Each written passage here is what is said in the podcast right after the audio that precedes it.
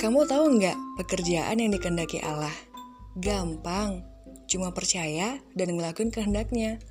Terus, kenapa kita mesti percaya sama Tuhan? Karena Tuhan adalah roti hidup, air hidup, dan yang pasti karena Tuhan adalah sumber dari segala kehidupan. Jadi, kalau mau hidup, ya mesti percaya sama Tuhan. Gampang kan? Mirip dengan hubungan persahabatan, gitu juga hubungan kita sama Tuhan Yesus. Tuhan pasti bakal mempercayakan hal-hal yang berasal daripadanya jika kita hidup benar di hadapannya. Orang yang dipercaya Allah sama dengan orang yang dikasihi Allah. Dalam Kolose 3 ayat 12, ada lima hal atau lebih tepatnya 5K yang mesti kita terapin dalam kehidupan kita sehari-hari sebagai orang yang dikasihi Allah. Apa aja sih?